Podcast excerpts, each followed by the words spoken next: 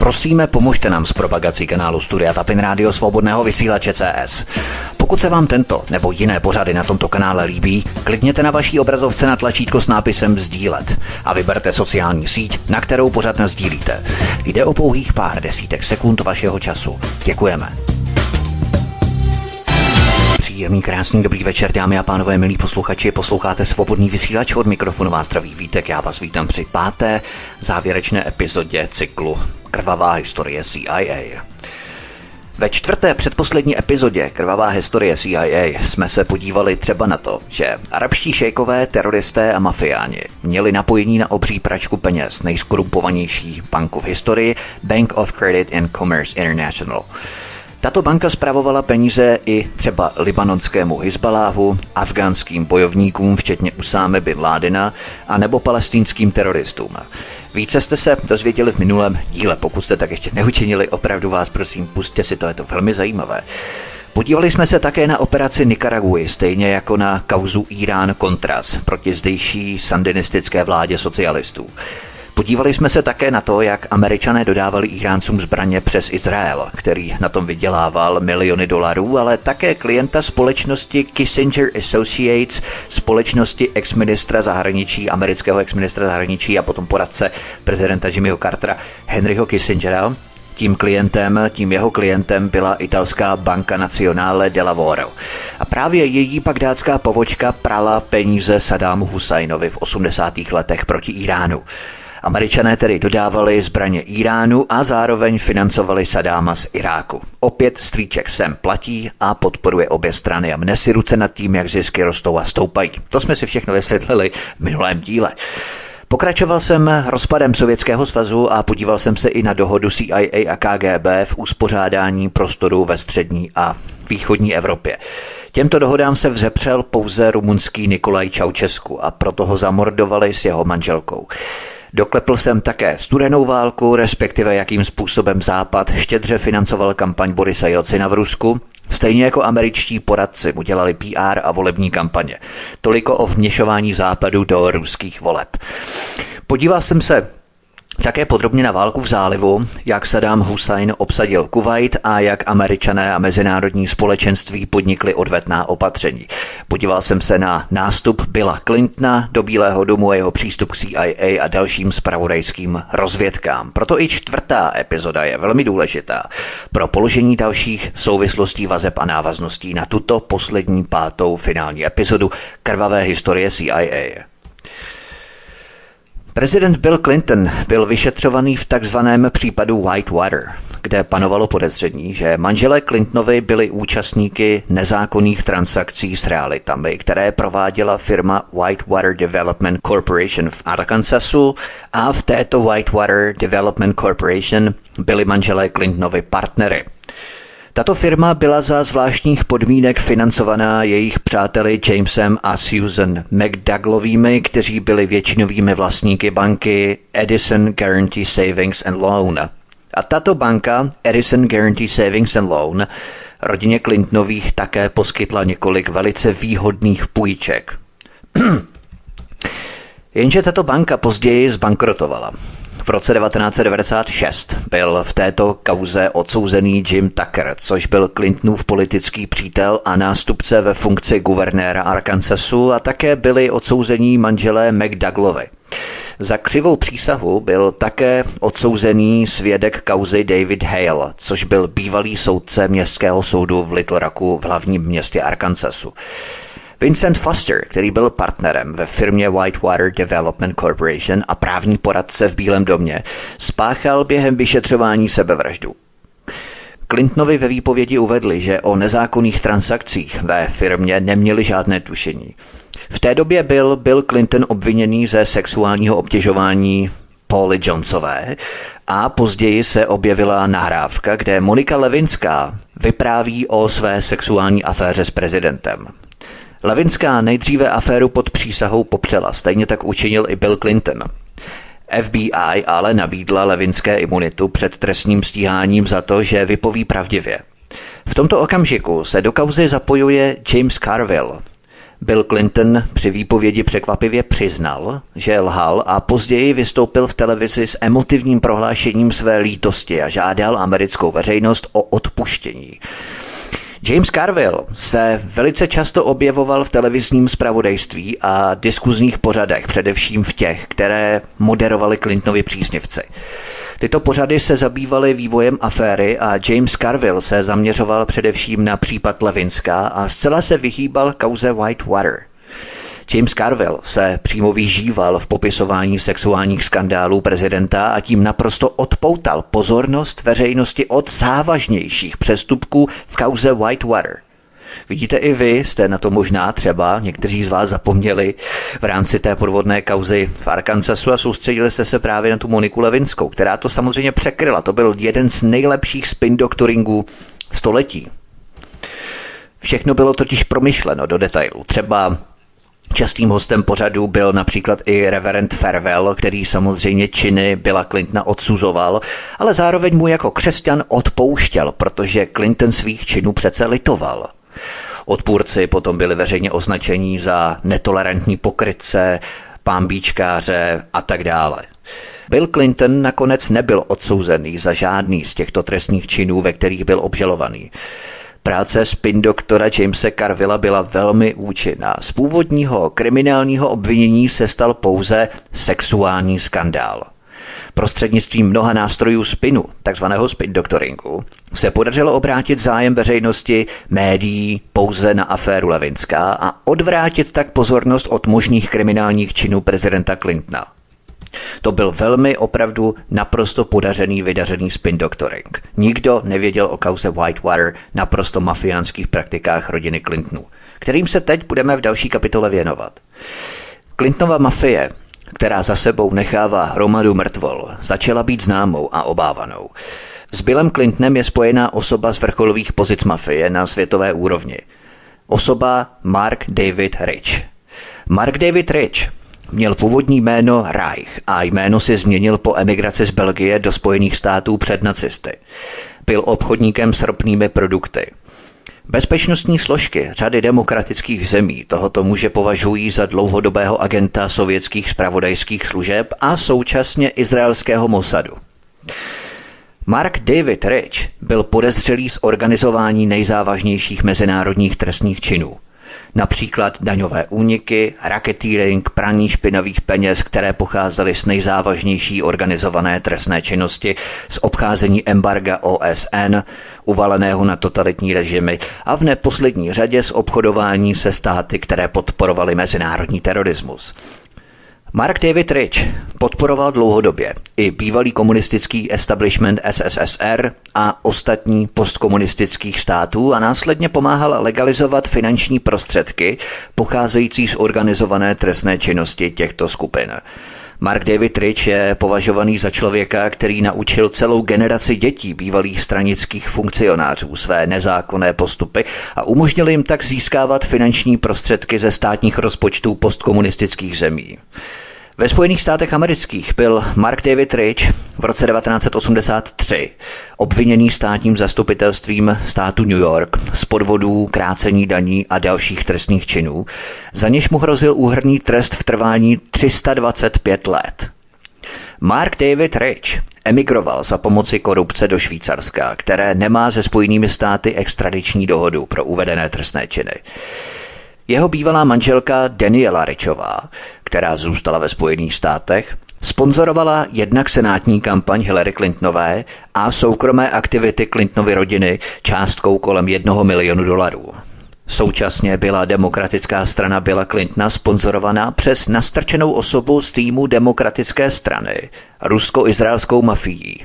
Konkrétně se uvádí jméno ruského oligarchy a bose mezinárodního podsvětí Grigorie Loučanského a jeho firmy Nordex Company. Ve prospěch amnestie pro Marka Davida Riche loboval vedle významných členů židovské obce ve Spojených státech. Rozumějete člověka, který si změnil před nacisty jméno, aby nebyl dopadený podporují členové židovské obce v USA a dokonce za něj loboval i tehdejší izraelský premiér. Z nahrávek telefonických hovorů vyplynulo, že izraelský premiér přiznal Billu Clintonovi, že Mark David Rich pracoval pro Mossad a že amnestie pro Marka Davida Riche byla pro Izraelce důležitější než třeba propuštění ve Spojených státech vězněného agenta Mossadu Polarda. Bill Clinton pak udělil Marku Davidu Richovi prezidentskou milost jenom několik hodin před skončením svého prezidentského mandátu, což vyvolalo v řadách republikánských senátorů a ve vedení amerických tajných služeb, které už mimochodem měli připravený plán únosu Marka Davida Riche do Spojených států ze Švýcarska, tak to všechno vyvolalo velkou vlnu, obrovskou vlnu pobouření. Tato kontroverzní milost opět posílila úvahy o spojení Billa Clintona s KGB, která podle spravodajských strojů kontaktovala už počátkem 70. let Billa Clintona, mimo jiné v bývalé ČSSR, kterou Bill Clinton naštívil tehdy jako mladý levicový intelektuál a odpírač vojenské služby ve Větnamu. Těch vazeb mafie Clintonů na Rusko a na KGB je více než dost. A jak jsem zmínil na začátku této kapitoly, svědčí o tom hromada mrtvol kritiků Clintonovy mafie, kterou za sebou nechávali. Je to něco podobného, jako Západ obvinuje Vladimíra Putina, že likviduje své politické odpůrce, jako například Borise Němcova a další, jenže po Clintonově mafii zůstává hromada mrtvol, fyzicky zlikvidovaných, naprosto schodným způsobem, jako u dříve KGB. Ten rukopis manuskript je úplně stejný. Jak je vidět, u jednoho se tyto věci přehlížejí a umenčují a u jiného naopak přifukují. Výjmenujme si teď pár mrtvol, které za sebou zanechala Clintonova mafie, čímž poskočíme sice o pár desítek let do současnosti, ale za to máme všechny tyto věci hezky v souvislostech pohromadě. Já jenom podotknu, že ta jména jsem chtěl původně rozpracovat ještě více, protože ke každému tomu člověku bych měl pět minut, minimálně pět minut povídání, ne více, ale opravdu tento díl bude i tak dlouhý, skoro hodinu a tři čtvrtě počítám, nebo minimálně hodinu a půl. Už tak je to dlouhé, tak bohužel. Možná třeba o Clintonově mafii můžou udělat třeba nějaký příští pořad, protože to, to, to jsou naprosto šílené osudy a pohnuté historky a můžu o tom natočit třeba i příště pořád, ale dnes si výjmenujeme pouze ty mrtvoly, respektive lidi, já to říkám schválně, abych umocnil ty emoce, jo? i když samozřejmě mi to může někdo vyčítat, ale prostě je to tak. Ti lidé byli zabití a já jim říkám proto mrtvoly, i když to byli živí lidé, ale když řeknu člověk nebo občan Spojených států, tak to nezní tak jak si hrůzo strašně, když řeknu, že to byly mrtvoly, protože to opravdu mrtvoly byly. Oni je zabíjeli jednoho po druhém. A přesvědčím vás o tom právě teď. John Jones, právník, který zastupoval Juliana Assange, který zveřejnil tuny materiálu o Clintonově mafii, byl nalezený mrtvý 18. dubna 2016. Příčina sražení vlakem. Michael Ratner, právník, který zastupoval Wikileaks Julian Assange, zemřel o pouhý měsíc později, 11. května 2016. Příčina rakovina. O tom si můžeme povídat dál. John William Ash, ex-předseda valného schromáždění, zemřel o další měsíc později, 22. června 2016. Bylo to týden předtím, než měl 27. června svědčit proti Hillary Clintonové ohledně přijetí úplatku od čínských investorů. Jeho informace se objevily na Wikileaks. Příčina udušení činkou, kterou doma posiloval. Seth Rich, mladý demokrat a insider, zemřel o další necelý měsíc později, 10. července 2016, a to pouhý týden poté, co kdosi vynesl Wikileaks kompromitující materiály o Hillary Clintonové. Příčina zastřelený kulkou dozad. John Montano, ex-prezident Národního demokratického výboru National Democratic Committee, zemřel pouhý den po uveřejnění zprávy na Wikileaks o obřích volebních podvodech Clintonových 25. července 2016. Příčina náhla srdeční slabost v 47 letech. Viktor Thorn, nejprodávanější autor knih tvrdých investigací o Hillary a Billu Clintonových, zemřel o pouhý týden později, 1. srpna 2016. Příčina zastřelení před vlastním domem. Sean Lucas, právník, který vedl velký případ o obřím volebním podvodu Clintonových s vyřazením ostatních kandidátů, zemřel pouhý den po smrti Viktora Torna 2. srpna 2016 na toaletě příčina předávkování drogami. Takže lidé, kteří buď obhajovali Wikileaks nebo Juliana Assange nebo zveřejňovali vynesené zprávy na Wikileaks o podvodech Clintonů, Clintonovi mafii a další věcech, umírali v sérii úmrtí od dubna do srpna 2016. Všimněme si toho načasování. Bylo to několik měsíců před volbami v listopadu 2016. Tehdy přece soupeřila Hillary Clintonová s Donaldem Trumpem. A Clintonova mafie likvidovala tyto osoby od dubna do března 2016, to znamená několik měsíců před volbami. Oni se báli, že by začali mluvit a že by tím výrazně Hillary Clintonovou poškodili. To načasování je absolutně jasné. Bylo to několik měsíců před volbami, všímejte si toho. Těch mrtvol, které zůstávaly za Clintonovou mafií, bylo samozřejmě daleko více i předtím, ovšem pro celkový obraz myslím, že tento výčet bohatě stačí. Když si vsadíme do časové osy všechna ta úmrtí, tak to vydává děsivý obraz svědectví, co se stane všem těm, kteří začnou veřejně rýpat do obrovských politických kaus a podvodů politické mafie. Podobně jako třeba uštvali k smrti Zdeňka Altnera, podle mě, kterému socani dlužili 340 milionů korun. Ten také 7. srpna 2016, to je zajímavé, ta časová návaznost, to samozřejmě spolu nemá nic společného, ale Zdeněk Altner vlastně zemřel týden po posledním úmrtí člověka, který chtěl svědčit o Clintonově mafii 7. srpna 2016. To je zajímavé. A Zdeněk Altner tedy zemřel 7. srpna 2016, zemřel na zástavu srdce a infarkt, jenom pár měsíců po tom, co prosáklo na veřejnost, že mu socani vyseli takovýto balík. 340 milionů korun. Pojďme se podívat na další kapitolu. Pojďme dále, vraťme se do prostřed vlády Billa Clintona. 26. února 1993, jen měsíc poté, co se Bill Clinton přestěhoval do Bílého domu, explodovalo v podzemní garáži Světového obchodní centra v New Yorku nákladní auto. Přitom zemřelo šest lidí a tisíce lidí bylo zraněných. Poprvé v dějinách byly Spojené státy napadené teroristy na vlastním území.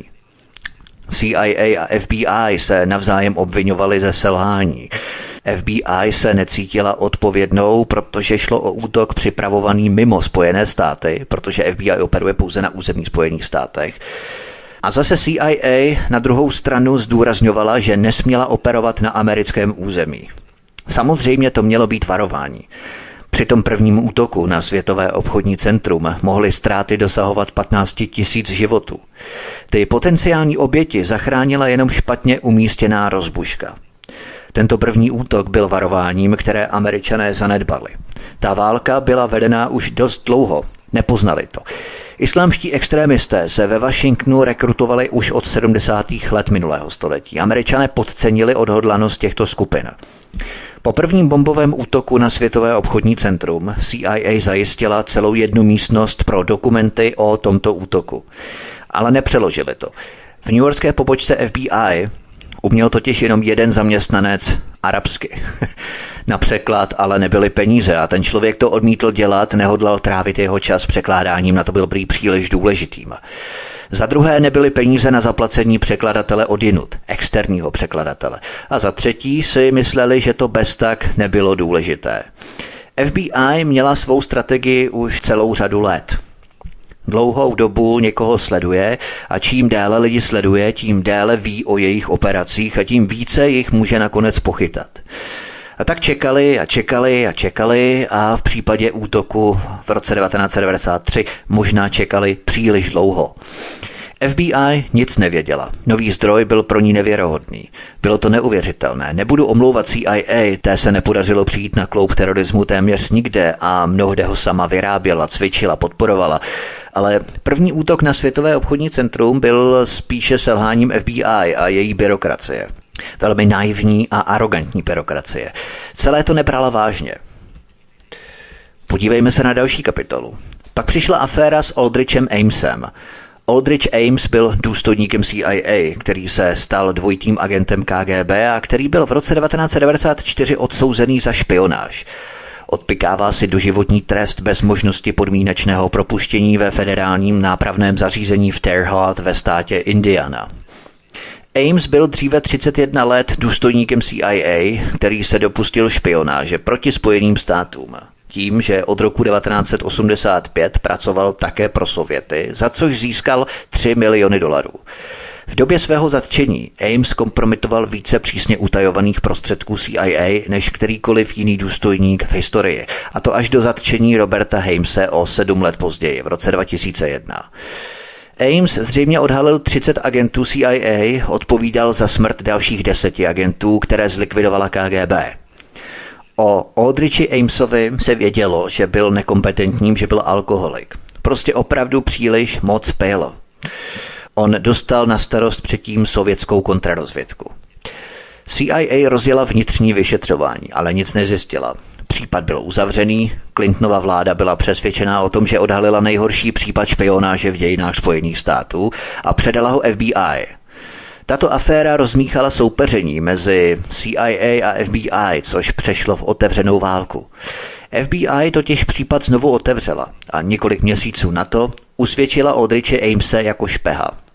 Pro CIA to byl políček do tváře, když FBI jim ho odhalila přímo pod okny.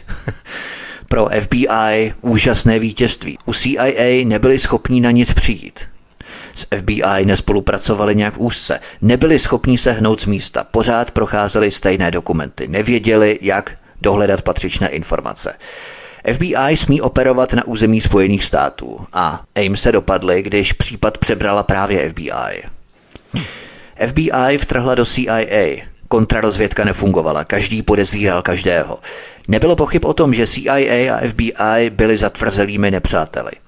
FBI převzala Amesův případ, případ ruského špeha a začali tvrdit, že uvnitř CIA byly stovky špehů. FBI se rozhodla po nich jít a vtrhla do CIA. CIA utrpěla strašné škody. Situace byla opravdu vážná. Lidé se tenkrát začali ptát, kdo vlastně potřebuje CIA. Posloucháte poslední pátou epizodu cyklu Krvavé historie CIA. Od mikrofonu svobodného vysílače Studia Tapin Rádiova zdraví vítek, písnička je před námi a po ní pokračujeme. Příjemný večer a pohodový poslech. Od mikrofonu svobodného vysílače Studia Tapin Rádiova zdraví vítek posloucháte poslední pátou epizodu cyklu Krvavé historie CIA. Pojďme se podívat na další kapitolu. Psal se rok 1994. Studená válka dávno skončila a vyšetřování útoku na Světové obchodní centrum odhalilo Al-Qaidu a Usámu bin Ládena, občana Saudské Arábie, narozeného v Riádu. Osobní majetek tohoto finančního vůdce svaté války se odhadoval na 2 miliardy dolarů. Washington Post zdůrazňoval, jak těsně byl Bin Laden propojený se Saudskou Arábií. Popisoval, jak ho CIA během války v Afghánistánu zaučila a vyškolila – v této době měl Usáma Bin Laden plnou podporu Spojených států a Saudské Arábie, což mu poskytlo prostředky k tomu, aby uskutečnil své ambice. Královská rodina v Saudské Arábii financovala terorismus, aby udržela vnitřní stabilitu země. Na konci své vlády Bill Clinton věděl až velmi dobře, že peníze saudské královské rodiny končily u Bin Ládina, Demokratická i republikánská strana se rozhodly, že budou státem financovaný terorismus tolerovat, protože v Saudské Arábii byla ropa a je ropa. Proto to američané neskoumali. Už jsme tady hovořili o petrodolaru, kdy Saudové se zavázali, že budou ropu prodávat za dolar, to znamená OPEC, čili spojenci a tak dále. Všechno jsem tady probíral v rámci minulého a předminulých dílů. Američané to nesledovali a také netlačili na Saudy v otázce lidských práv terorismu. Vztah Američanů se Saudskou Arábií, o paktu, o petrodolaru a dalších věcech, to všechno jsem velmi podrobně rozebíral v mém dvoudílném speciálu o 11. září, proto to tu nebudu rozebírat podrobně. Také jsem to rozebíral i v minulém a předminulých dílech této krvavé historie CIA. Touto politikou američané podporovali extrémně represivní režim. Američané dávali Saudům peníze, aby doslova vysávali krev ze Saudské Arábie. V podstatě živili islámskou revoluci. Dnes víme, že to byla a je osudová strategická chyba prvního řádu. Všechno kvůli ropě. Kdyby se američané tehdy angažovali v Saudské Arábii a došlo by k revoluci, cena ropy by stoupla o 25%. Vyšplhala by se tehdy na 150 dolarů za barel a Amerika by prostě skolabovala. Proto američané našlapovali kolem saudské královské rodiny po špičkách, aby jim nezavřeli kohoutky s ropou. Americké politické vedení a prezidenti zavírali a zavídají nad touto monarchií bohatou na ropu oči. Přitom každý ví, že tam vládne zákon Koránu. Jenže Saudská Arábie zároveň dala Americe za válku v zálivu očkodné ve výši 55 milionů dolarů. Americké ropné společnosti soupeřily o přízeň saudské královské rodiny a o každoroční podíl ve výši 150 miliard dolarů. Několik členů saudsko-arabské společnosti Aranko bylo občany Spojených států. Řada lidí, kteří vedli americkou zahraniční politiku, byla závislá na penězích saudské královské rodiny. Předpokládalo se, že tito lidé byli spojenci amerických ropných společností. Buď od nich dostávali peníze přímo, anebo vlastnili jejich akcie – Třeba pozice společnosti ExxonMobil byla v Saudské Arábii neotřesitelná. Saudové si kupovali americké politiky a krmili je informacemi, které ovlivňovaly rozhodnutí ve prospěch korporací, které rabovaly zemi. Když diplomatům třeba skončilo funkční období, odcházeli na odpočinek do Saudské Arábie nebo jinam do zálivu. Tohle nikdo nenapadal, že nikomu by nemělo být umožněné, aby odcházel pracovat na střední východ, pokud chtěl v budoucnu pracovat v ropném průmyslu. Chováte se hezky k Saudské Arábii a přitom jste politik ve výslužbě. Můžete za projev v Riádu dostat až milion dolarů. Neberte to. Bill Clinton mluvil hezky o Saudské Arábii. Za jeden projev v té zemi dostal slušné peníze. Lidé z Bílého domu odcházeli pracovat pro saudské banky jako poradci. Vliv peněz velkých ropných společností na americkou politiku byl a je obrovský. A v tom spočívá obrovský problém. Je nutné pochopit jednu věc. Ropná lobby je mnohem důležitější než samotná CIA. Ve Washingtonu existovala jistá hierarchie. Pokud je ropná lobby někde tady, CIA jde dolů Ministerstvo zahraničí, lobující společnosti, poradci a ropa společně s Bílým domem a kongresem. Agent CIA Robert Baer s chodou okolností odhalil, jak ropná lobby pomáhala Billu Clintonovi s financováním prezidentské kampaně, a to přímo v budově Bílého domu. Agent CIA Robert Baer se totiž setkal s Rogerem Tamisem, šéfem několika ropných společností, který byl pozvaný na prezidentovu zahradní slavnost. Přispěl zanedbatelnou sumou 300 tisíc dolarů, které skončily v pokladně demokratické strany. Ron Fayer nabídl Rogeru Temrezovi celý seznam služeb. Třeba v tom seznamu byl rozhovor s prezidentem v Lincolnově ložnici, let prezidentským speciálem, čaj s prezidentem, manžetové knoflíčky. Byl k tomu dokonce i ceník a katalog. Bill Clinton během svého prvního funkčního období pochopil, že musel naslouchat ropě a Wall Streetu. Robert Baer, agent CIA, začal mluvit. Nejdříve tyto informace o Billu Clintonovi sdělil jednomu příteli z kongresu. Jak myslíte, že to s tím jeho kamarádem dopadlo? Našli ho mrtvého v pokoji v jednom hotelu s puškou a prostřelenou hlavou. Clintonova mafie začala úřadovat. Protože těch mrtvol lidí, kteří začali příliš mluvit, za sebou Clintonova mafie zanechávala v spousty. Už jsem o tom hovořil. Agent CIA Robert Pear se rozhodl, že se nevzdá. V americkém kongresu popsal, jakou roli hrála lobby v politice Spojených států. Hovořil o nestandardních metodách Clintonovy vlády. Ten den, kdy Robert Baer šel svědčit před velkou porotu o financování prezidentské kampaně, se někdo vloupal do jeho bytu. Nic se nestratilo a velkou porotu to vůbec nezajímalo. O financování kampaně byla Clintona nepadlo ani slovo. Robert Baer se snažil vypovídat a svědčit o tom, jak ten systém fungoval, ale státní zástupkyně ho vždycky přerušila a obvinila ze znevažování. Ta předpojatost a nechuť tam byla přímo hmatatelná. Líčení bylo přerušené, ale to nebylo všechno. Roberta Béra, agenta CIA, si následně státní zástupkyň zavolala ven a mezi čtyřma očima mu sdělila, že jestli ještě jednou začne mluvit o financování prezidentské kampaně, odsoudí ho za znevažování a skončí ve vězení. Když zjistili, že Roberta Béra neumlčí, začali ho vyšetřovat. Bylo to typické zastrašování policejního státu. Agent CIA Robert Baer šlapal Clintonově mafii na paty. Služební lékař potom prohlásil, že Bér potřeboval psychiatrické vyšetření. To začalo zavánět stalinismem. Vyšetřili by ho, poslali by ho na psychiatrii a potom by s ním mohli udělat prostě cokoliv, nadopovat ho léky a tak dále. Klasika. Mohli ho klidně nechat zavřít do blázence, mohli ho vyhodit ze CIA a poslat domů, prostě cokoliv. V okamžiku, kdy s ním začali takto jednat, poznal Robert Per, že musel odejít. Robert Baer rezignoval na své místo agenta CIA, dostal prestižní ocenění za zásluhy a příkladnou práci pro CIA. CIA se tehdy podařilo lokalizovat Usámu bin Ládina. tehdy se Bin Laden přesunul do Súdánu. Bill Clinton byl ale uprostřed prezidentské kampaně a nechtěl odvolávat nařízení ex-prezidenta Geralda Forda, které zakazuje vraždu. V únoru 1996 Bill Clinton podepsal přísně tajný rozkaz, ve kterém pověřil CIA k odstranění Usáma Bin Ládena. Clintonův příkaz zněl jasně, zabijte ho, ale nemohli ho najít. Clinton tehdy chtěl Usámu Bin Ládena mrtvého. O měsíc později v březnu 96 se pod nátlakem společnosti národů Chartum rozhodl vyhostit Usámu Bin Ládena a jeho tajnou armádu a poslat ho zpátky do Saudské Arábie. Královská rodina ho ale do Saudské Arábie nevpustila. Súdán se proto obrátil na Billa Clintona. Vlády Spojených států a Saudské Arábie oznámily Súdánu, že Bin Laden byl velký problém. Súdán se moc snažil, aby vylepšil vztahy jak se Saudskou Arábií, tak se Spojenými státy americkými.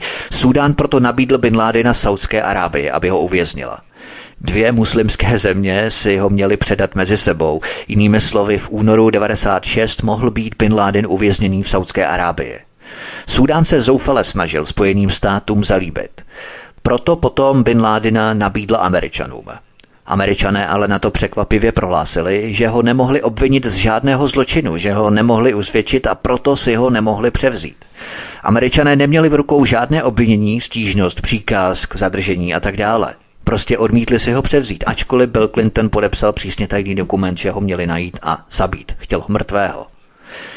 V roce 1996 neměli žádné důkazy, nemohli ho zatknout. Usámu Bin Ládena. Spojené státy nijak netlačili na Saudskou Arábii, aby si Usámu vzala. Súdán se tedy Usámy zbavil. Bin Laden odešel do Afghánistánu a zbytek známe. Pojďme se podívat na další kapitolu. Americká vláda se rozhodla, že posílí svou protiteroristickou jednotku v naději, že jí dodá novou energii. Sloučila oddělení FBI a CIA do jediné tajné služby v rámci této jednotky jako celek. Šéf tohoto protiteroristického oddělení, Dale Watson, byl přesunutý do CIA. Bylo jasné, že FBI nešla kontrarozvědce CIA pod nos. V FBI třeba tehdy říkali polovojenským důstojníkům u CIA hrubiáni. Tímto způsobem začaly CIA a FBI bojovat proti terorismu. V srpnu 1998 zemřelo při teroristických útocích na americké ambasády v Tanzánii a v Keni 224 lidí, z toho 12 Američanů. Bin Laden se stal nepřítelem číslo jedna. Na jeho hlavu byla vypsaná odměna. Navzdory ročnímu rozpočtu ve výši několika miliard dolarů CIA netušila, že k útokům v Tanzánii a v Keni dojde. A ještě hůře byla připravená na třetí útok, ke kterému došlo v Jemenu v říjnu 2000. Bylo to měsíc před prezidentskými volbami. Útok na americkou loď v Adenském přístavu si vyžádal 17 amerických životů a 26 zraněných. Clintonova vláda se rozhodla, že menší útoky nevyžadovaly žádnou odpověď. Tyto věci se děly prostě jinde, za mořem, za oceánem, nedocházelo k ním na půdě Spojených států. Tak to vnímali i sami američané. V listopadu 2000 se navzdory všem očekáváním stal prezidentem Spojených států guvernér Texasu George Bush mladší. Zvítězil o vlásek 8 let poté, co z této funkce odešel jeho otec, George Bush starší. Soupeř viceprezident Al Gore se podrobil výsledkům voleb, aby zabránil diskreditaci amerického volebního systému. Ty potíže s americkým nejvyšším soudem tu nebudu rozebírat, na to není čas. Hodně lidí ze CIA bylo přesvědčeno, že George Bush mladší nebyl dobře informovaný, že neměl zkušenosti se zahraniční politikou. Nebyl ani intelektuálně na takové úrovni, aby to zvládl sám. Neměl zkušenosti a složitosti zahraniční politiky nepřikládal tu správnou váhu. Měl sklony věci zjednodušovat a tak dál. Když byl prezident trojkař, moc toho asi o světě nevěděl. Předtím, než se George Bush starší stal ředitelem CIA, protože on byl nejprve ředitelem CIA, potom byl viceprezidentem Ronalda Reagana, George Bush starší a potom se stal prezidentem přímo, George Bush starší. To byla taková jeho kariéra. Ale předtím, než se stal samotným ředitelem CIA, George Bush starší a potom prezidentem Spojených států, založil v roce 1960 ropnou společnost Zapata Company – Ta získala právo obchodovat s kuvajskou ropou. Zapata, mimochodem to bylo kódové označení pro diverzní operace v Kubě, operace Zapata. To je taková docela zajímavá souhra, že zrovna v roce 1960, kdy George Bush starší založil Zapata Company, se odehrála i operace Zapata na Kubě, přímo v tomto stejném roce, v rámci zátoky svíní a tak dále. George Bush starší vydělal obrovské mění.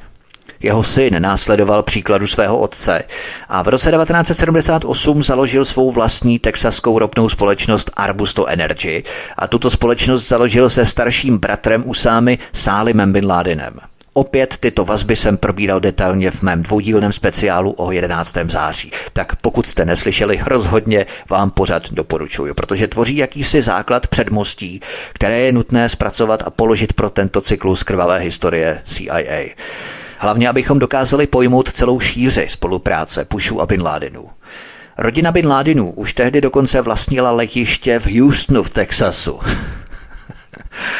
Než byl George Bush mladší zvolený guvernérem Texasu, vyplácela mu skupina Harken Energy Group 120 tisíc dolarů za poradenské služby. Saudská Arábie vlastnila 25%. Jejím advokátním zástupcem byla advokátní kancelář Jamesa Bakera ministra zahraničí Bushe staršího. Opět Harken Energy, který pohltil Bushovu bankrotující Airbusto Energy, jsem rozebíral ve dvoudílném speciálu 11. září, stejně jako Jamesa Bakera, který pak zasedl v obří zbrojařské Carlyle Group.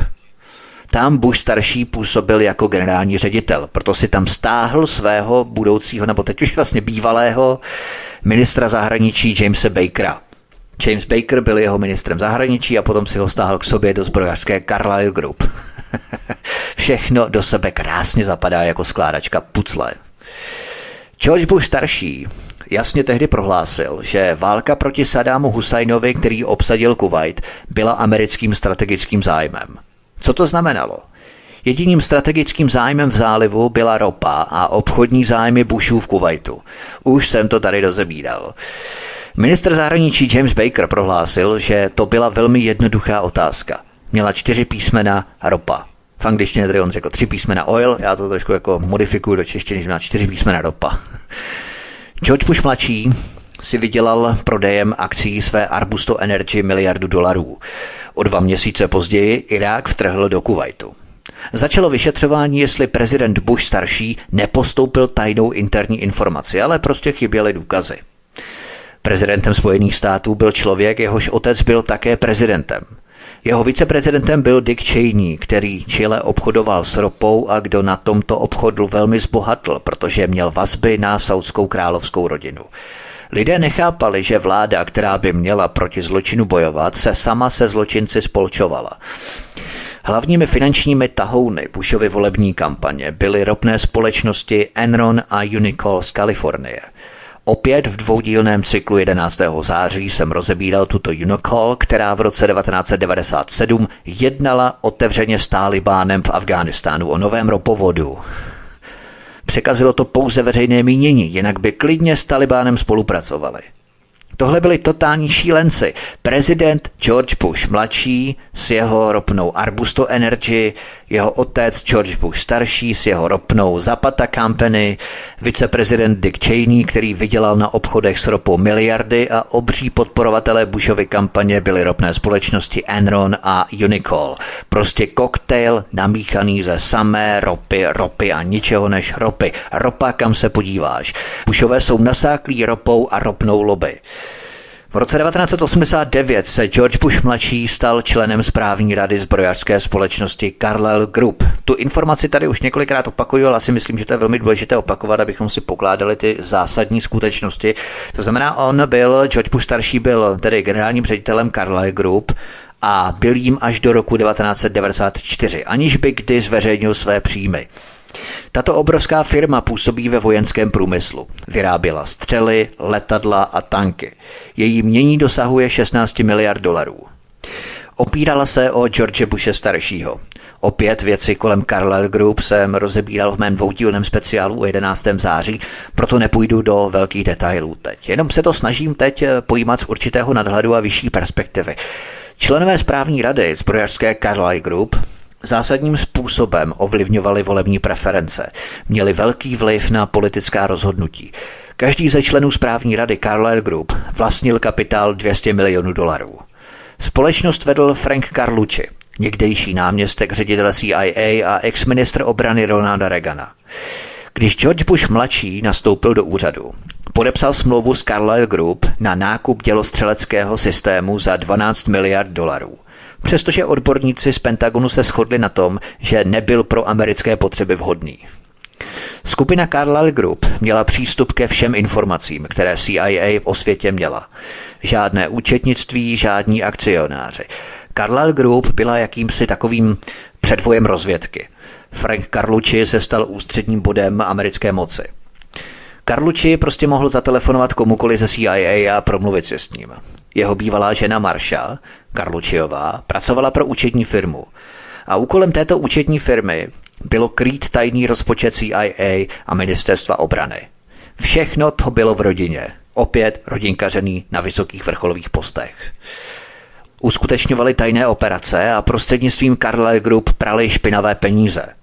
Jejich obchodním partnerem byl třeba George Bush anebo Colin Powell, ale jak jsem zmínil, i bývalý Bushův ministr zahraničí James Baker, bývalý britský premiér John Major, nebo Arthur Lewis.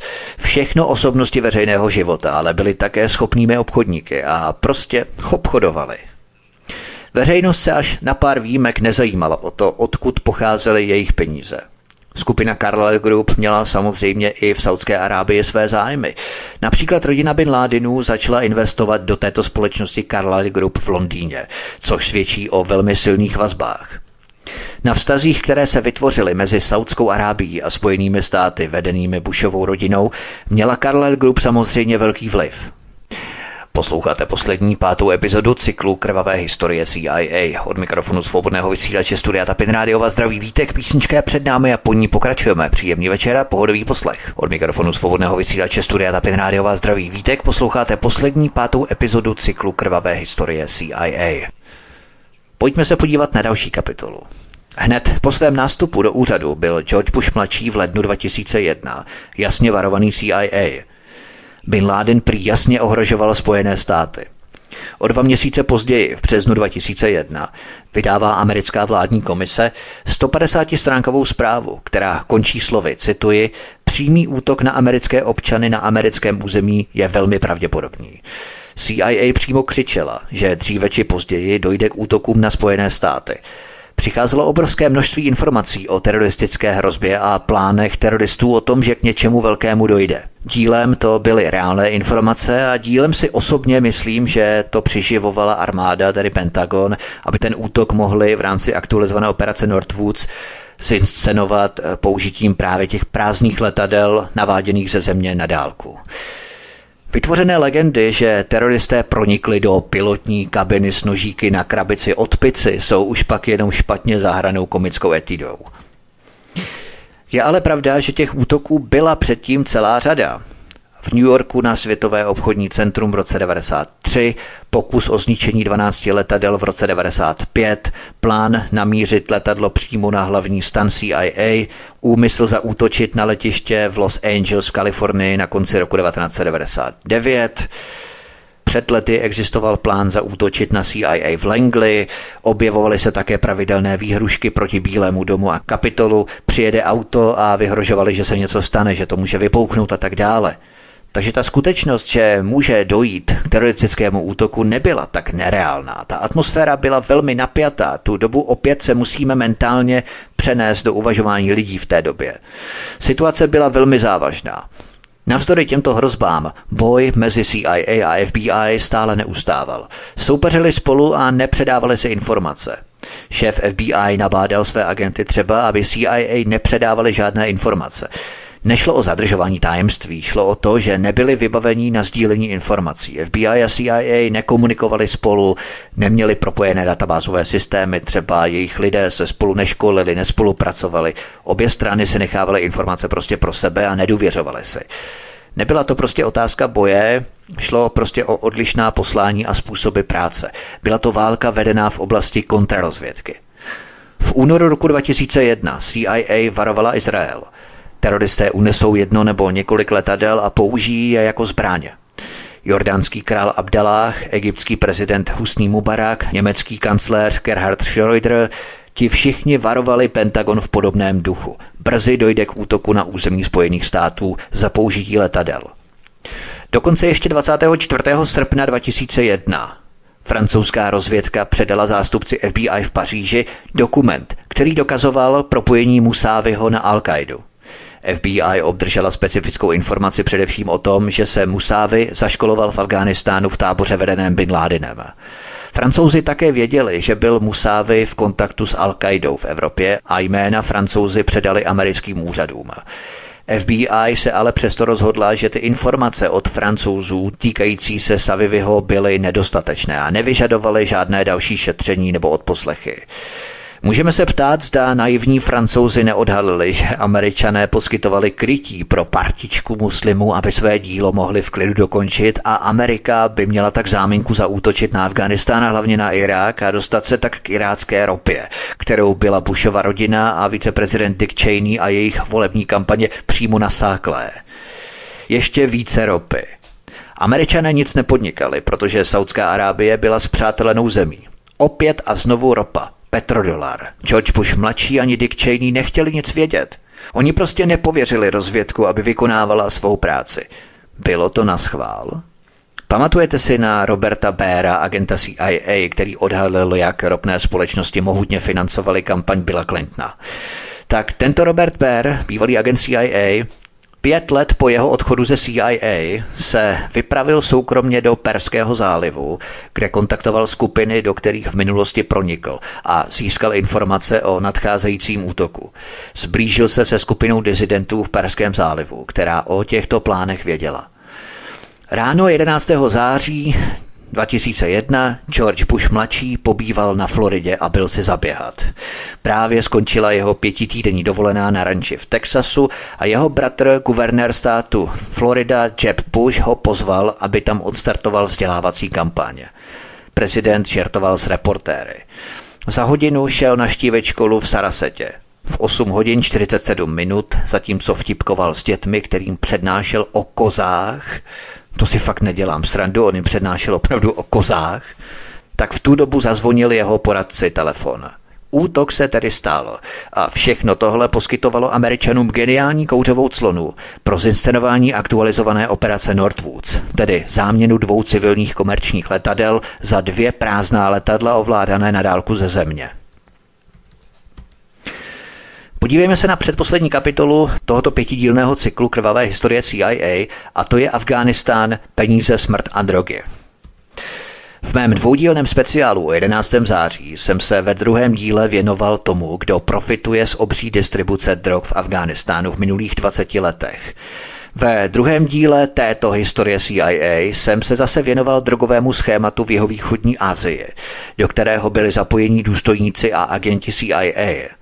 Zakládali banky, své soukromé letecké společnosti a zahraniční účty v offshoreových daňových rájích, aby v nich prali peníze za opium získané v jihovýchodní Asii. Pojďme se teď podívat na podobné schéma, které probíhalo v Afghánistánu. Mnohé z nás jistě překvapí, že distribuce drog začala stoupat v Afghánistánu už od začátku 80. let minulého století, kdy američané v rámci operace Cyklon podporovali jak penězi, tak zbraněmi afgánský odboj vedený třeba Hamidem Karzájím nebo Usamou bin Ládinem. Bylo to v době sovětské okupace Afghánistánu. Všechno jsem popisoval v předchozích dílech krvavé historie CIA. V roce 1998 Zbigněv Břežinský, poradce bývalého amerického prezidenta Jimmyho Cartera pro národní bezpečnost, v rozhovoru pro francouzskou publikaci Le Nouvel Observateur uvedl, že intervence Spojených států do afgánsko-sovětské války nezačala v 80. letech, ale že to bylo 3. července 1979, kdy americký prezident Carter podepsal první směrnici o tajné pomoci odpůrcům pro sovětského režimu v Kábulu, což urychlilo sovětskou invazi do Afghánistánu. Od začátku sovětské invaze následovala krvavá desetiletá válka. Ku podivu před rokem 1979 Pákistán a Afghánistán vyváželi na západ jenom velmi málo heroinu, ale v roce 1981 se nákladní automobily Národní logistické buňky pákistánské armády, přijíždějící se zbraněmi CIA z Karáčí, často vraceli naložené heroinem, chráněné dokumenty pákistánské vnitřní bezpečnostní služby ISI, které je osvobozovaly od policejních prohlídek. Tato změna nastala v roce 1981, kdy tehdejší ředitel CIA William Casey, princ Turkey bin Faisal ze saudské rozvědky a pákistánská rozvědka spolupracovali na vytvoření zahraniční legie džihadistických muslimů neboli tzv. arabských Afgánců. Afghánistán zásoboval do roku 1984 neuvěřitelných 60% amerického a 80% evropského trhu. Drog samozřejmě. Podle tehdejší zprávy amerického ministerstva zahraničí z roku 1986 je opium ideální plodinou ve válkou zničené zemi, protože nevyžaduje velké kapitálové investice, rychle roste a snadno se přepravuje a obchoduje. To psali američané ve své zprávě ministerstva zahraničí. Afgánské klima bylo navíc pro pěstování máku velmi vhodné. Pěstování opia není nijak zvlášť obtížné. Opiovému máku se daří v teplých a suchých podmínkách, daleko od vlhka a větru. Proto našel úrodný domov ve velké části střední a západní Asie. Rostlině se daří v Afghánistánu, zejména v jižních provinciích, jako je Helmand poblíž Trojmezí, kde se Afghánistán stýká s Pákistánem a Iránem. Velkou část zavlažovacího systému v Helmandu financovala USAID, organizace, která působí jako krytí maskýdovka CIA pro veřejnost. Tady máme přímé napojení Američanů na růst pěstování a sklízení máku. Když zavlažovací systémy v provincii Helmand financuje americká USAID, už jsem o tom přece hovořil v kapitole USAID, myslím, že na začátku třetího dílu Krvavé historie CIA. Také v provincii Kandahar, kde mimochodem byla největší americká základna, se nacházejí dokonale zavlažovaná maková pole přímo uprostřed pouště. Je to normální? V plném květu vypadají maková pole velkolepě s nádhernými květy, zářivě růžové, červené nebo bílé barvy. Pod květy lze nalézt velký semený lusk. Zemědělci je sklízejí, přičemž z nich odčerpávají šťávu, která zasychá do podoby pryskyřice. Prostě se nařeže makovice a šťáva, která vytéká z máku, je čisté opium, z něhož se vyrobí heroin. Ta šťáva se odváží do místních laboratořích, často i na oslech. V těch laboratořích potom dají opium do barelů, 7 kg opia do každého barelu, pak to nechají jenom zahřát nad ohněm, což dělá osoba, která to opium míchá a nakonec se výrobek lisuje pomocí zvedáků heveru na automobily. A z toho vzniká hnědý rostok, což už je výsledný heroin. Ty podmínky v amatérských laboratořích jsou často improvizované, ale o to nápaditější. Sklizeň máku probíhá dvakrát ročně. Potom přijdou kupci z Kábulu nebo odjinut a prodávají ho do zahraničí. Opium nebo samotný heroin se často vyváží ze země takzvanou jižní cestou přes Pákistán nebo Irán. Heroin je silné a poměrně dobře dostupné narkotikum. Užívá se všude ve všech vrstvách společnosti.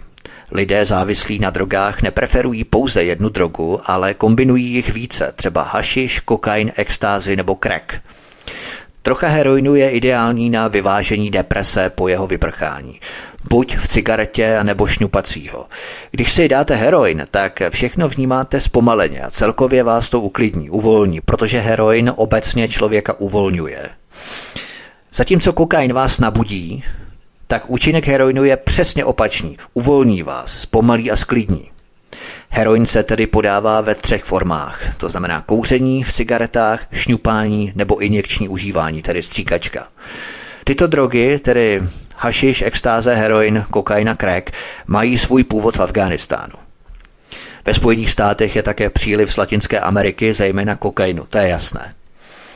Do Evropy vedou z Afghánistánu dvě stezky. Už jsem to rozebíral ve druhém díle speciálu 11. září, ale stručně to tady ještě jednou zopakuju.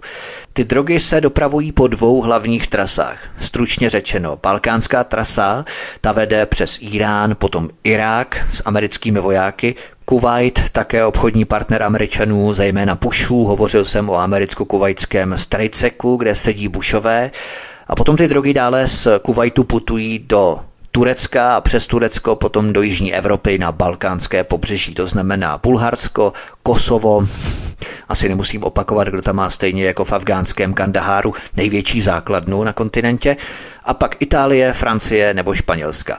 A touto cestou se dostávají drogy i k nám do Slovenska i Česka. Přes Francii se ale také ty drogy dostávají do Velké Británie eurotunelem, respektive kanálem La Manche. Tady projede denně zhruba 5000 kamionů, takže pro celníky je to jako hledání jehly v kupce sena. Pokud nedostanou konkrétní typ, je téměř nemožné nějaký kamion s drogami najít.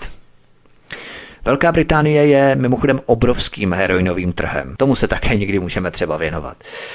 Druhá trasa z Afghánistánu je historická. Je to stará, legendární hedvábná stezka, která vede přes Kazachstán a Tádžikistán, protože v hlavním městě Dušanbe je spousta laboratoří. Potom dále do Uzbekistánu také a hlavně do Ruska, Tomu se budu věnovat za chvilku a potom přes pobaltské země do severní Evropy, tedy nejen Polska nebo Skandinávie, Norska, Švédska, Finska, ale také i Německa nebo Holandska. A tyto trasy nás svírají z obou strán mimochodem, což je vážně děsivé. Ty drogy se pašují v kamionech s ovocem nebo s mídlem, dokonce se nikdy dávají ty drogy do kamionu s cementem a potom jedou napříč písečnou pouští. Ani komár by tam neprobzučel bez povšimnutí tou pouští. A kdyby ty proutící kamiony američané skutečně chtěli zastavit, udělali by to. Mají moderní zbraňové systémy, drony, naváděcí systémy střel – Vážně si někdo myslí, že o těch proudících kolonách kamionů američané nevědí? Pod okny jejich základen v Kandaháru a v dalších provinciích. Ještě bychom měli vědět, že v samotném Afghánistánu se za drogy ne vždy platí hotově penězi, ale panuje tu směný obchod, něco jako barter. Řekněme, že si nějaký pašerák drog dojedná schůzku s jiným obchodníkem. Tak potřebuju dvě auta a 16 tun rýže za 200 kg opia uzavřou obchod a ten obchod se za pár týdnů uskuteční. Samozřejmě něco jiného je, když se drogy pašují a prodávají dále do ciziny. Ty jednotlivé balíčky s opiem nebo heroinem mají označení konkrétního dílera nebo výrobce. Četl jsem a viděl jsem videa i v rámci těch záchytných stanovišť, kde to tak provádějí a tak dále. Některé balíčky mají dokonce na sobě i reklamní slogany. Balíčky s drogami mají na sobě nejčastěji obrázky, orlů, velbloudů nebo palem. Ty jsou nejoblíbenější mimochodem a balíky, které byly zachycené třeba v tádžickém Dušambe, mají dokonce označení výrobce spolu s jeho jménem a adresou. Dělají si prostě na své produkty normálně reklamu, jako by prodávali svou značku. Tohle opium nebo heroin je mé kvalitní zboží. Kupte si ho právě ode mě. Tak, pojďme ale dál. Podívejme se na výcvik mujahidů. To je další část v rámci Afghánistánu, které se teď budu věnovat. V letech 1986 až 92 bylo v Pákistánu v táborech pod dohledem CIA a britské MI6 vycvičeno více než 100 000 islámských bojovníků. Britské speciální jednotky SAS cvičily budoucí bojovníky al qaidi a Talibanu ve výrobě bomb a dalších černých operacích, zatímco jejich vůdci byli vyškolení v táboře CIA ve Virginii. Dále pomoc CIA procházela přes pákistánského prezidenta generála Ziu a pákistánskou rozvědku. Sovětská okupace skončila v únoru 1989 a po zhroucení sovětského impéria skončila i studená válka – Afghánistán byl ponechaný bez povšimnutí. 90. léta plynula. Usáma Bin Laden, který bojoval jako jeden z vůdců mujahidů v Afghánistánu, měl teď nový úkol v Evropě, konkrétně v Bosně a Hercegovině, vyvolávat nepokoje spolu s kosovskou osvobozeneckou armádou UČK. Tam Usáma Bin Laden přivedl zhruba tři tisíce mujahidů, aby rozmíchávali občanské nepokoje a následně čistky. Ty vyvolávaly protireakce u Srbů. To posloužilo jako záminka pro bombardování silami NATO likvidaci nezávislých a nepodajných Srbů. Ovšem vraťme se zpět do Afghánistánu, protože právě tady se začal vytvářet Taliban a to bez povšimnutí světové veřejnosti a hezky potichu. Naše zraky byly totiž odvrácené na Balkán. V první fázi občanské války v letech 92 až 94 spojili nemilosrdní místní válečníci zbraně a opium v boji o moc v celé zemi. V polovině 90. let se z neznámé skupiny paštunských venkovanů stala mocná vojenská politická síla v Afghánistánu, známá jako Taliban, která v téže době měla kontakty na pákistánskou rozvědku, často označovanou za pákistánskou stínovou vládu. V roce 1995 pákistánská rozvědka aktivně pomáhala Talibánu v afgánské občanské válce proti válečným vůdcům, kteří zemi ovládali. Stejně jako v afgánské válce proti Sovětskému svazu v předchozích desetiletích se pákistánská rozvědka navíc obrátila na saudskou rozvědku, aby poskytla Talibánu finanční prostředky a vazby mezi pákistánskou a saudskou rozvědkou se značně utužily. V zestupu Talibánu k moci v Afghánistánu napomáhala také CIA, která spolupracovala s Pákistánem. Zpočátku se ale Taliban zasadil o maximální pěstování heroinu v zemi. Není tak úplně pravda, co se o Talibánu tvrdí, že tvrdě trestají pěstitele drog. Talibanský režim podporoval místní pěstování opia a nabízel exportnímu obchodu vládní ochranu a vybíral tolik potřebné daně, jak ze sklizeného opia, tak z vyrobeného heroinu. Průzkumy OSN týkající se opia ukázaly, že během prvních tří let vlády Talibánu představovala afgánská úroda opia 75% světové produkce. Červenci 2000, kdy ničivé sucho vstoupilo do svého druhého roku a v Afghánistánu se rozšířil hlad, ovšem vláda Talibánu náhle nařídila zákaz veškerého pěstování opia. Tento v úvozovkách úspěch afgánského programu vymícení drog pod vládou Talibánu byl v roce 2000 uznaný OSN jako monumentální výkon, nebo žádná jiná země nebyla schopná realizovat srovnatelný program. O tři měsíce později, v září 2000, vyslal Taliban do sídla OSN v New Yorku delegaci, která se snažila o diplomatické uznání přetrvávajícího zákazu drog v zemi. V říjnu 2001, to znamená měsíc po útoku 11. září, uznala OSN, že Taliban snížil produkci opia v Afghánistánu z 3300 tun v roce 2000 na 185 tun v roce 2001. V červnu 2001, teď je to velmi důležité, ještě tři měsíce před 11. zářím, v červnu 2001, několik měsíců tedy před 11. zářím, Americký ministr Colin Powell oznámil, že nedávný dar ve výši 43 milionů dolarů afgánským vládcům z Talibánu američané poslali jako doplněk k jiné nedávné pomoci tomuto hnutí. To znamená, američané poslali Talibánu ještě v červnu 2001 43 milionů dolarů. Tím se Spojené státy staly oficiálně hlavním sponzorem Talibanu.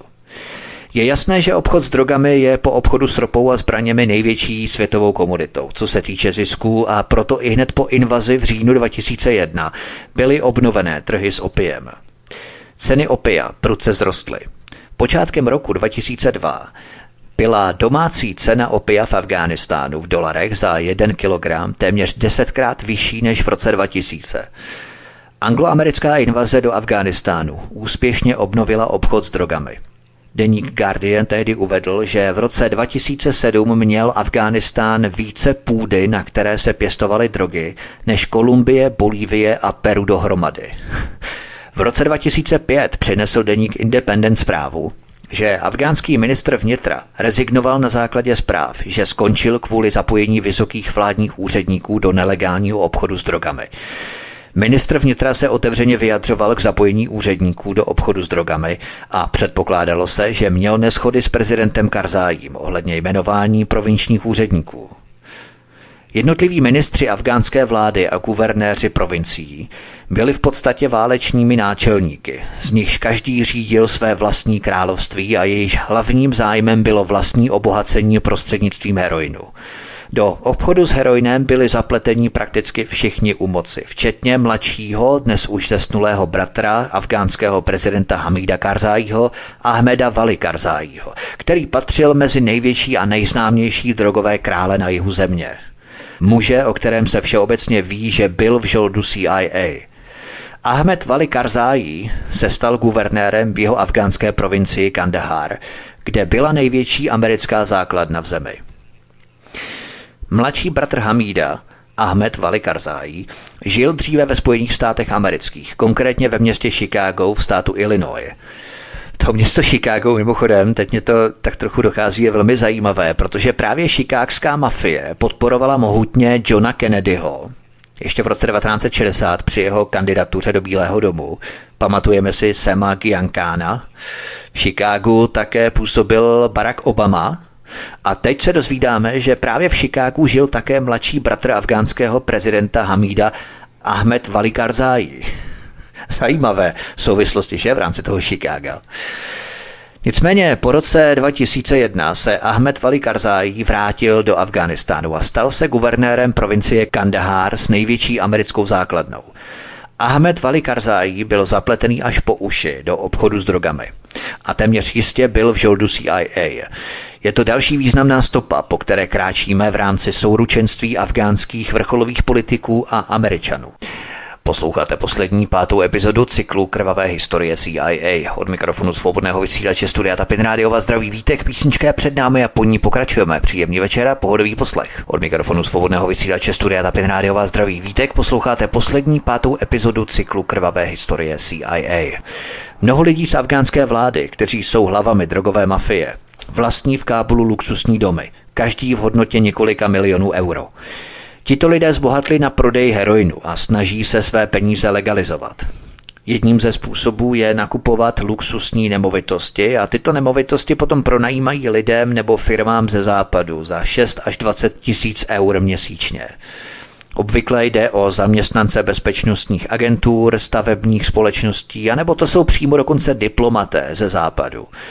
Díleři, kteří tyto domy vlastní, získávají díky těmto cizincům ohromná jmění. V podstatě násobí své zisky, které nastartovaly distribucí drog a teď se samozřejmě klepou o své zisky, o své nemovitosti a o svůj život. Ale oni si tím proprali docela dost peněz v rámci drog. To znamená, dnes už eh, asi nemají problém s tím ty peníze legalizovat, protože je získali díky pronájmům těch jejich obrovských luxusních nemovitostí. Jak jsem před chvílí uvedl, Talibánu nevadily drogy v 80. letech, ani do roku 2000 jim nevadily.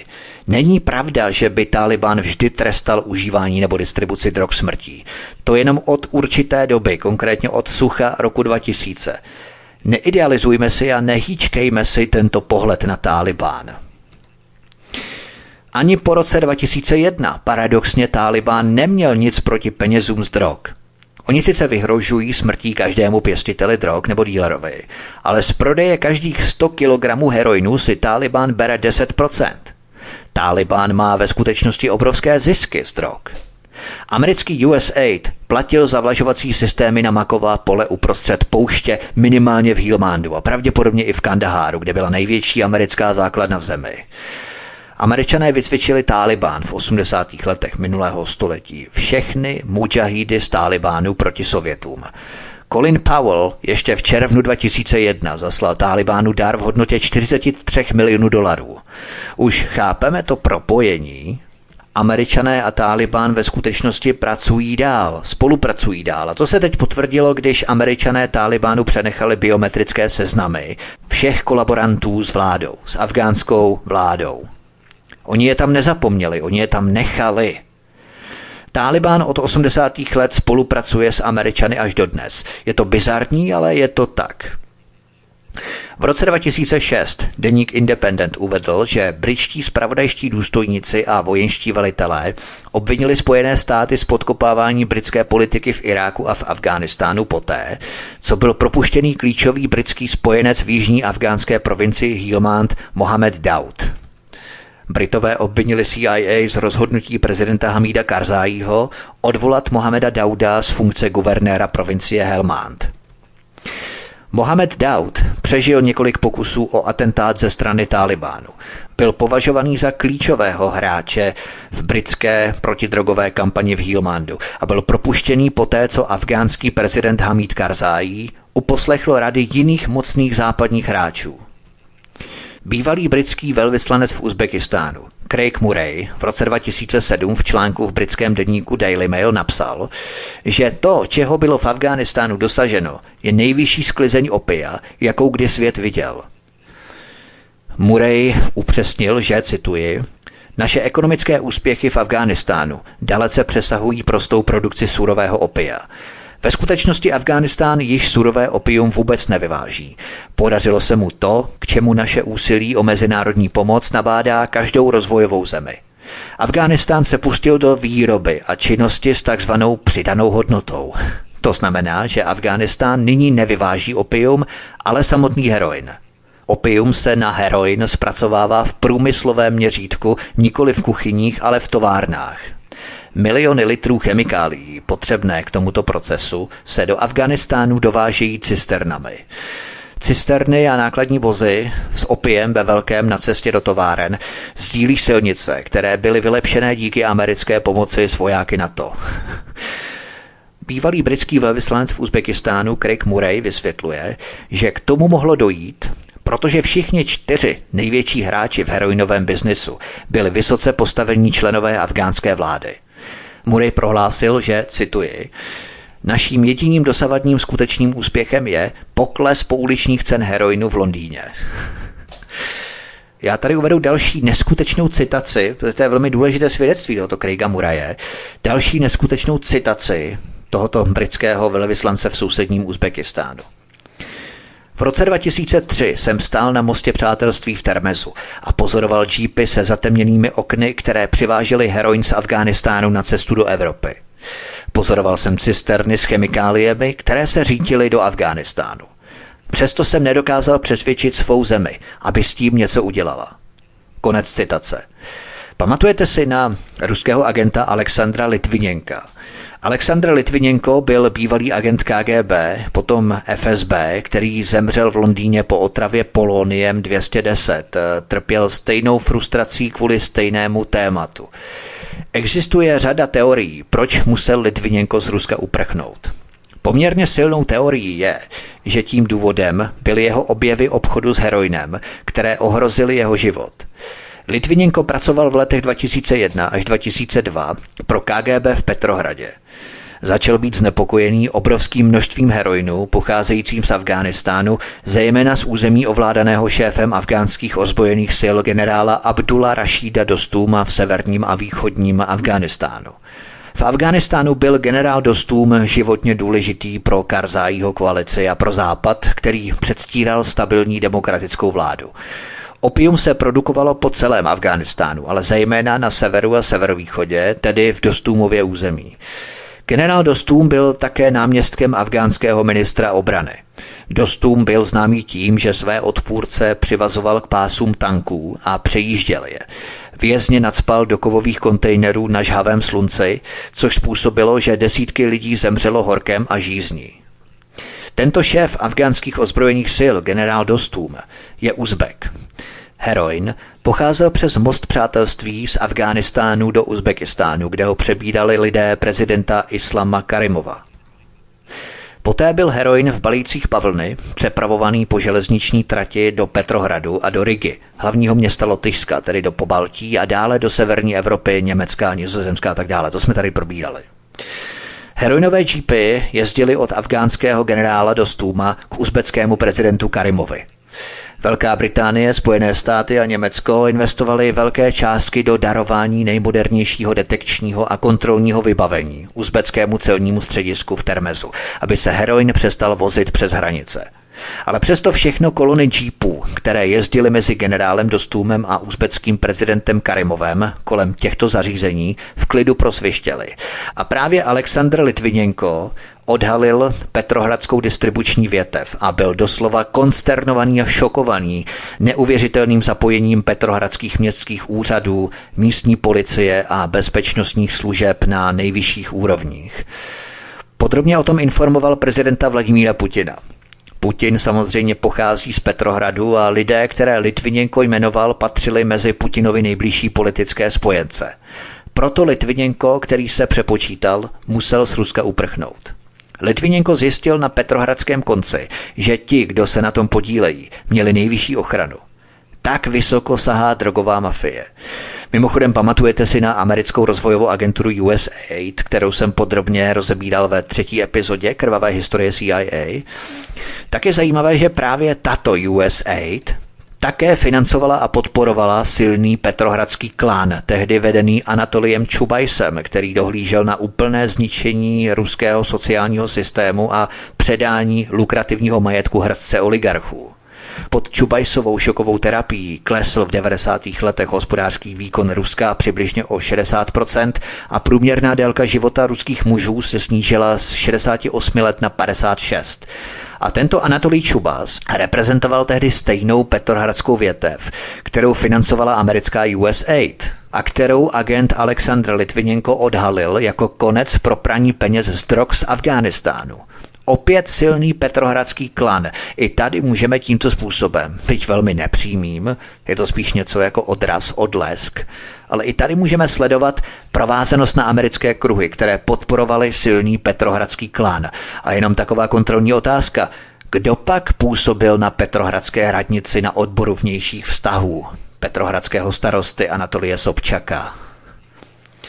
No přece Vladimír Putin v 90. letech. A lidé, kteří čerpali vysoké peníze z distribuce drog přes Petrohradskou větev, byli Putinovi nejbližší političtí spolupracovníci. V době, kdy Anatolí Čubajs v 90. letech z Petrohradu, podporovaný americkou USAID, prováděl brutální reformy šokové terapie v Rusku, seděl na téže radnici v Petrohradu i Vladimír Putin.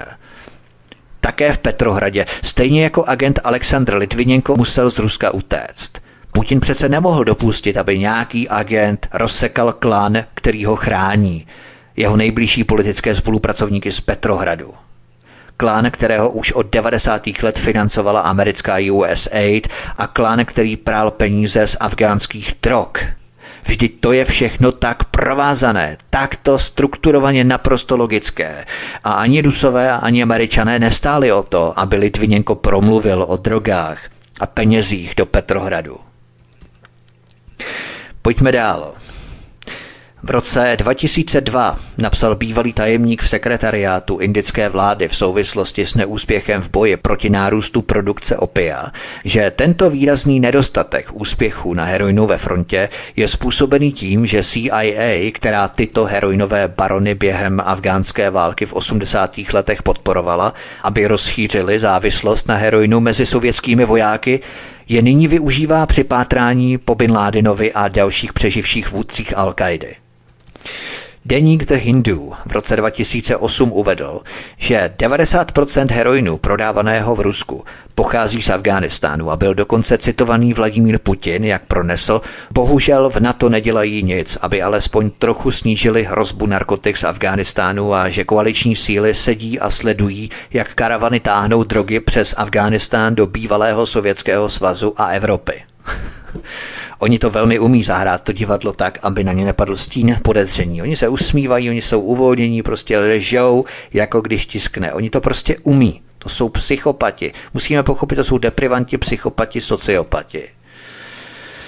V článku se potom uvádělo, že podle nepotvrzených zpráv bylo americké vojenské dopravní letectvo využíváno k dodávkám drog z Afghánistánu na americké letecké základny Gančí v Kyrgyzstánu a Inčirlik v Turecku a že už dříve bylo oznámeno, že CIA byla zapojená do afgánské produkce opia nebo ji přinejmenším chránila a jeden ruský novinář citoval anonymní afgánské představitele, kteří uvedli, že 85% všech drog vyprodukovaných v jižních a jihovýchodních provinciích bylo do zahraničí dopravováno americkým letectvem. Deník The Independent v roce 2008 informoval, to je velmi zásadní, že Velká Británie tehdy plánovala vybudovat na jihu Afghánistánu výcvikový tábor Talibánu pro 2000 bojovníků, což bylo součástí přísně tajné dohody, která měla přimět Taliban k přechodu na naší, rozuměj, prozápadní stranu. to určitě. Tábor měl být vybudovaný u Musakály v provincii Hilmand. Plány byly objevené na paměťové kartě, kterou v prosinci toho roku zabavila afgánská tajná policie. Dále tu bylo uvedeno, cituji, Tábor by poskytoval vojenský výcvik pro 1800 řadových bojovníků Talibánu a 200 velitelů nižší úrovně. Článek vysvětloval, že Afgánci se obávali, že Britové cvičili milice bez vědomí ústřední vlády. Zachycená komunikace Talibánu naznačovala, že se domnívali, že se jim Britové snažili pomoci. Dále ten článek informoval o tom, že program byl financovaný Brity a že paměťová karta odhalila, že na přípravu toho tábora bylo vynaloženo 125 tisíc dolarů a dalších 200 tisíc dolarů bylo vyčleněno na provoz výcvikového tábora v roce 2008, což vyvolalo obvinění, že britští agenti platili Talibánu. Dále afgánská vláda nesouhlasila s plány na poskytování vojenského výcviku, který by z povstalců udělal obrané síly. To znamená, Britové chtěli cvičit Taliban. Rozumíte tomu? Taliban, proti kterému bojoval celý západ tak Britové budovali centrum na výcvik dalších dvou tisíc talibánských bojovníků.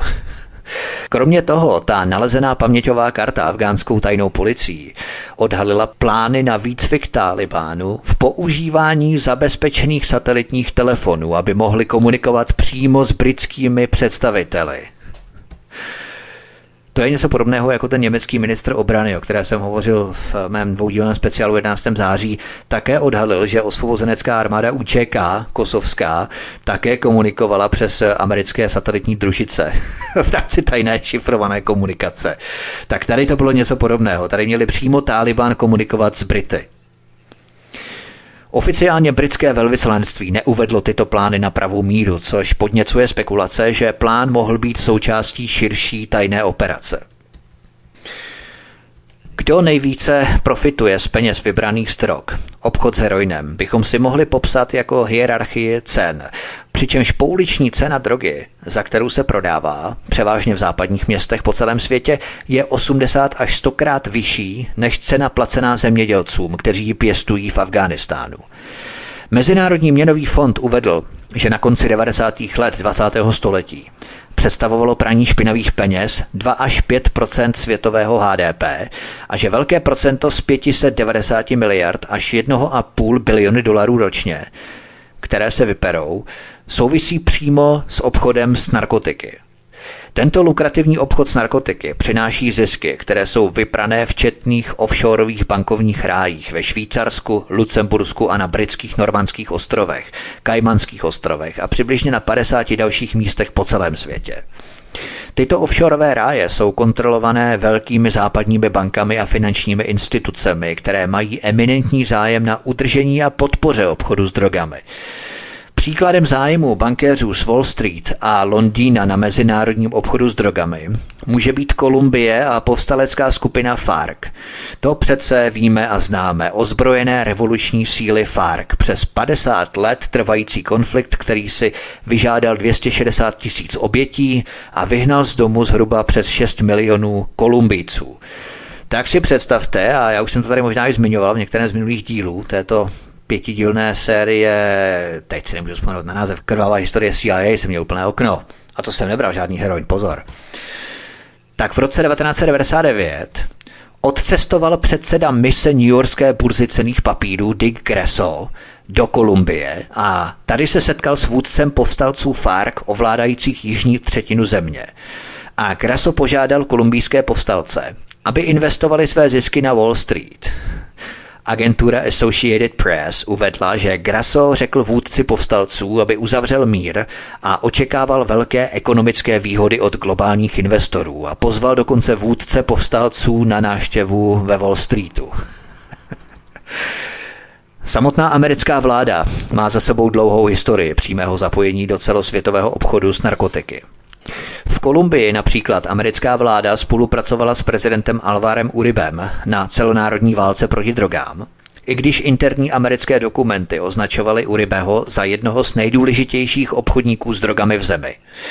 Zaměstnance nechvalně proslulého medejínského kartelu a blízkého osobního přítele drogového krále Pablo Escobara Zisky z obchodování s drogami financovaly Uribeho volební kampaň v letech 2002 a 2006. Generál Manuel Noriega byl také klíčovým spojencem Spojených států. Panamský generál byl po mnoho let na výplatní listině CIA, přestože Washington věděl, že byl minimálně od roku 1972 zapojený do obchodu s drogami. Když se v roce 1984 stal faktickým diktátorem Panamy, změnilo se jenom málo. Ředitel protidrogové agentury ho však zpočátku chválil za razantní politiku boje proti obchodům s drogami. Nakonec se však Spojené státy rozhodly zemi napadnout, Noriegu zajmout a odsoudit ho ke 40 letům federálního vězení za drogové zločiny spáchané převážně v době, kdy byl ještě v žoldu CIA. V téže době investigativní novinář Jerry Webb odhalil, jak CIA pomáhala financovat špinovou válku proti levicové vládě v Nikaragué prodejem kreku do černožských čtvrtí po celých Spojených státech a propojila krajně pravicové polovojenské armády s americkými drogovými krály, jako byl Rick Ross. Americká vláda také dlouho podporovala honduraského siláka Juana Orlanda Hernandéze, přestože byl tento prezident dobře známý svými vazbami na obchod s kokainem – před pár lety odsoudil americký soud Hernandezova bratra Tommyho na doživotí za mezinárodní pašování drog, přičemž sám Juan byl v tomto případě neobviněným spolupachatelem. Prezident Hernández se nicméně osvědčil při potlačování proti imperialistické levice uvnitř své země a upevňování vojenského převratu podporovaného Spojenými státy v roce 2009 což byl jeden z důvodů, proč v blízké budoucnosti pravděpodobně nebude čelit obviněním.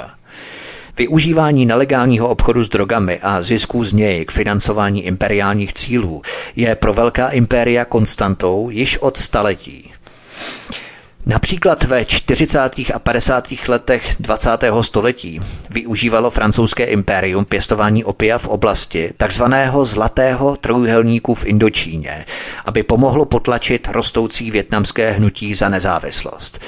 Ještě dále v minulosti Britové třeba využívali svou opiovou mašinérii k podmanění a ekonomickému ovládnutí velké části Číny – Neukojitelná touha Británie po čínském čaji začala tuto zemi přivádět na mizinu, protože Číňané přijímali jako platidlo pouze zlato nebo stříbro. Využila proto sílu svého námořnictva a přinutila Čínu, aby jí postoupila Hongkong, odkud začala Velká Británie zaplavovat Čínu opiem z toho Hongkongu, které pěstovala na svých panstvích v Jižní Asii. Humanitární dopad opiové války byl ohromující. Do roku 1880 Britové zaplavovali Čínu více než 6500 tunami opia ročně, což se rovnalo mnoha miliardám dávek, což způsobilo obrovské sociální a ekonomické rozvraty, protože Čína se snažila vypořádat s ochromující závislostí v celé říši. Mnozí Číňané dodnes označují toto období jako století ponížení. Také v Indii a Pákistánu byl účinek neméně dramatický, protože kolonisté nutili zemědělce, aby místo plodin pro vlastní obživu pěstovali nejedlý mák a později čaj, což způsobilo vlny obrovských hladomorů, jejichž četnost nebyla nikdy předtím zaznamenaná. Jak vidíme, obchod s opiem protkával historicky většinu kolonizací. Není to specialita pouze CIA. Ovšem v současnosti se peníze z drog perou v masovém měřítku více než kdy jindy.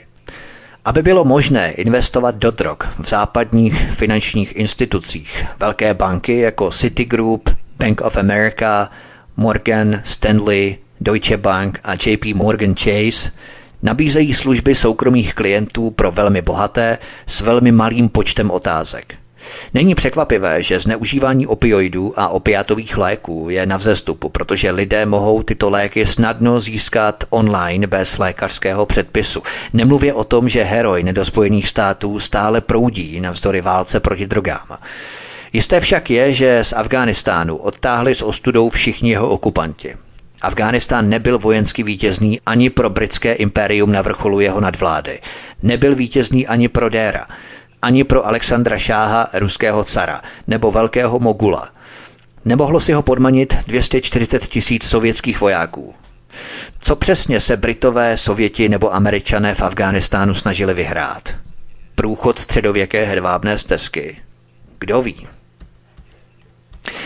Podívejme se na poslední kapitolu. Blížíme se ke konci této pětidílné série cyklu Krvavé historie CIA. V tomto díle se na začátku popisoval, jak se Západ nepokrytě vměšoval do ruské volební kampaně financování a podporu Borise Jelcina. Naproti tomu tentýž Západ pořvává na Rusko, které se mělo prý vměšovat do amerických voleb. Jak? to nikdo blíže nevysvětlil. Důkazy chyběly. Ovšem to nic nemění na situaci, že Donald Trump je napojený na globální elity, které jsou s Ruskem provázané. Jeho vazby na skupiny kolem Ruska jsou stejné, jako třeba u demokrata Billa Clintona nebo Joea Bidena, prostě demokratické strany, o kterém jsem dnes také hovořil. Tady vidíme, že je úplně jedno, kdo sedí v Bílém domě, jestli republikán nebo demokrat. Všechno je to fasáda pro zákulisní světovou mafii. Konec konců hovořil jsem o dvou institucích o republikánské mezinárodní instituci a demokratické národní instituci. Všichni mají stejný díl koláče. Vzpomínáte na třetí díl USAID? Například prvním Trumpovým ministrem zahraničí byl Rex Tillerson, osoba známá a populární v Moskvě, držitel řádu přátelství, který Tillerson obdržel od Vladimíra Putina. Prvním Trumpovým poradcem pro národní bezpečnost se stál Michael Flynn, který s Vladimírem Putinem večeřel a dostal z Moskvy větší množství peněz, které nedeklaroval. Trumpovým manažerem předvolební kampaně byl Paul Manafort, dlouholetý důvěrník postsovětských oligarchů. Trumpovým poradcem pro zahraniční politiku byl jmenovaný Carter Page, údajný moskevský špion, který předával dokumenty ruské rozvědce – Americkým ministrem obchodu v Trumpově vládě byl jmenovaný Wilbur Ross, podnikatel s vazbami na ruské finanční oligarchy. Trumpovým osobním právníkem byl Michael Cohen, který komunikoval e-maily s Putinovým tiskovým tajemníkem a jednal s pochybnými ruskými oligarchy v České republice. Trumpovým podnikatelským společníkem byl Felix Setter, syn rusko-amerického mafiánského bose a tak dále a tak dále – to není o tom, že nějaký jeho ministr byl v ruském bistru, kde si dal boršť nebo šel na večeři s nějakým ruským kámošem, protože to je zase hysterie, nežijeme ve vzduchoprázdnu, takže logicky se museli stýkat s ruskými diplomaty, s ruskými podnikateli, biznismeny, stejně jako s jakýmikoliv jinými. Nicméně tady mapujeme skutečné obchodní vazby na Rusko, osob, které se soustředily kolem Donalda Trumpa.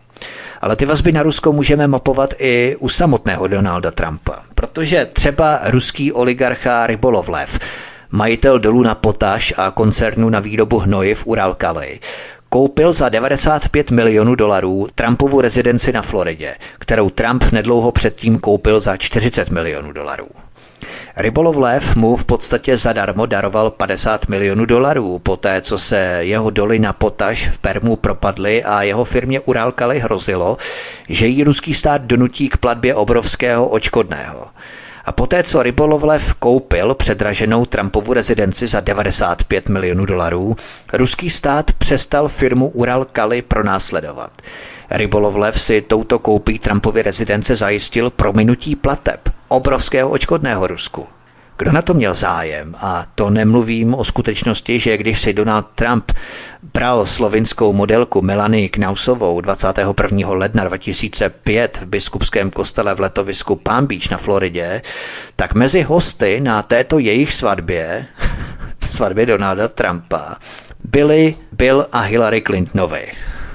Opět všichni mafiáni velkého světa se znají.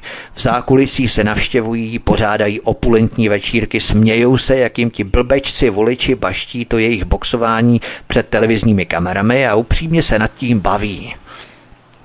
Je to pouhá iluze, fikce a odraz takové moci, kterou chtějí, abychom viděli a které chtějí, abychom uvěřili. To byla poslední slova našeho pětidílného cyklu Krvavé historie CIA. Já věřím a pevně doufám, že jste se, milí posluchači, dozvěděli hodně informací, mraky informací, že jsme se společně dopátrali nějakých dalších zajímavých souvislostí. Já budu nesmírně rád, pokud budete těchto všech pět dílů krvavé historie CIA sdílet na sociálních sítích, na sociálních médiích, případně přeposílat e-maily, aby si to i další lidé poslechli, protože je důležité tyto informace postoupit co nejvíce lidem, aby se to dozvědělo co nejvíce lidí a více lidí bylo informovaných o tom, co vlastně dělaly Spojené státy od 40. 50. let, včetně tedy mého předchozího třídílného cyklu utajených démonů nacismu a tak dále a tak dále. Takže budu velmi rád, když mě budete samozřejmě komentovat, lajkovat tento pořad, sdílet na sociální média, komentovat vaše názory, postřehy. Jsem na nic zvědavý, budu to velmi rád a budu se na vás těšit i někdy příště. Přihlašte se prosím na kanál Odyssey, zaregistrujte se tam, klikněte na tlačítko odebírat abyste nezmeškali další díly, další pořady, další hosty u nás na svobodném vysílači Studio Tapin Radio. To bylo pro dnešek všechno. Zdraví vás svítek od mikrofonu. Přeju vám hezký zbytek dne a příště se s vámi opět těším na slyšenou. Prosíme, pomožte nám s propagací kanálu Studia Tapin Radio Svobodného vysílače CS. Pokud se vám tento nebo jiné pořady na tomto kanále líbí, klikněte na vaší obrazovce na tlačítko s nápisem Sdílet a vyberte sociální síť, na kterou pořád sdílíte. Jde o pouhých pár desítek sekund vašeho času. Děkujeme.